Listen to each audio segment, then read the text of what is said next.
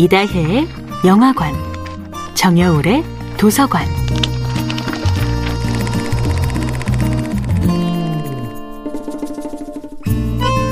안녕하세요.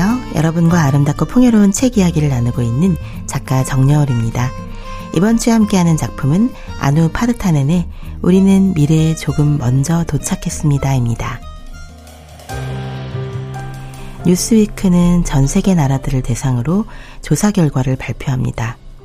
만약 당신이 지금 다시 태어난다면 건강하고 안전하고 꽤 풍족하고 신분 상승이 가능한 삶을 살려면 어느 나라에서 태어나야 최상의 기회를 얻을 수 있을까?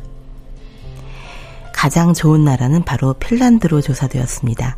미국은 11위에 그쳤습니다. 경쟁보다는 개인의 행복을 중시하는 나라. 국가 경쟁력보다는 개인의 삶의 가치를 인정하는 나라가 바로 핀란드였던 것입니다. 제가 핀란드를 비롯한 북유럽 사람들의 가치관에서 배우고 싶은 것은 타인을 향한 깊이 내면화된 존중입니다. 예의상 급하게 타인의 불편을 고려해 주는 것이 아니라 타인이 불편함을 느끼기도 전에 습관적으로 배려와 존중을 하는 핀란드 사람들. 채식주의자들이 어디서나 자신이 가장 먹고 싶은 메뉴를 고를 수 있고 장애인들이 교통기관을 이용하는데 아무런 불편함이 없으며 젊은이들이 흑수저로 태어났으니까 금수저를 따라갈 수 없다는 강요된 패배감에 짓눌리지 않았으면 좋겠습니다. 마흔의 문턱을 넘어서며 저는 재빨리 요약하고 번개처럼 핵심을 파악하는 세상의 속도를 따라가는 일을 멈췄습니다.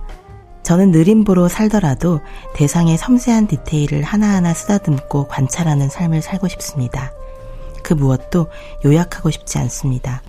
오히려 더 풀어쓰고 길게 펼쳐보고 싶습니다. 그것이 제게 어울리는 삶이니까요.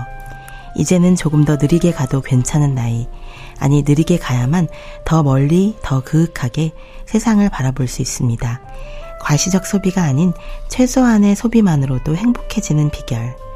말괄량이 삐삐처럼 아이들을 어린 시절부터 누구에게도 의지하지 않고 씩씩하게 독립적으로 크게 하는 양육. 경쟁과 등수가 아닌 자율성과 타인에 대한 존중을 배우는 교육. 바로 이런 삶의 가치야말로 제가 진정으로 배우고 싶은 북유럽 라이프입니다.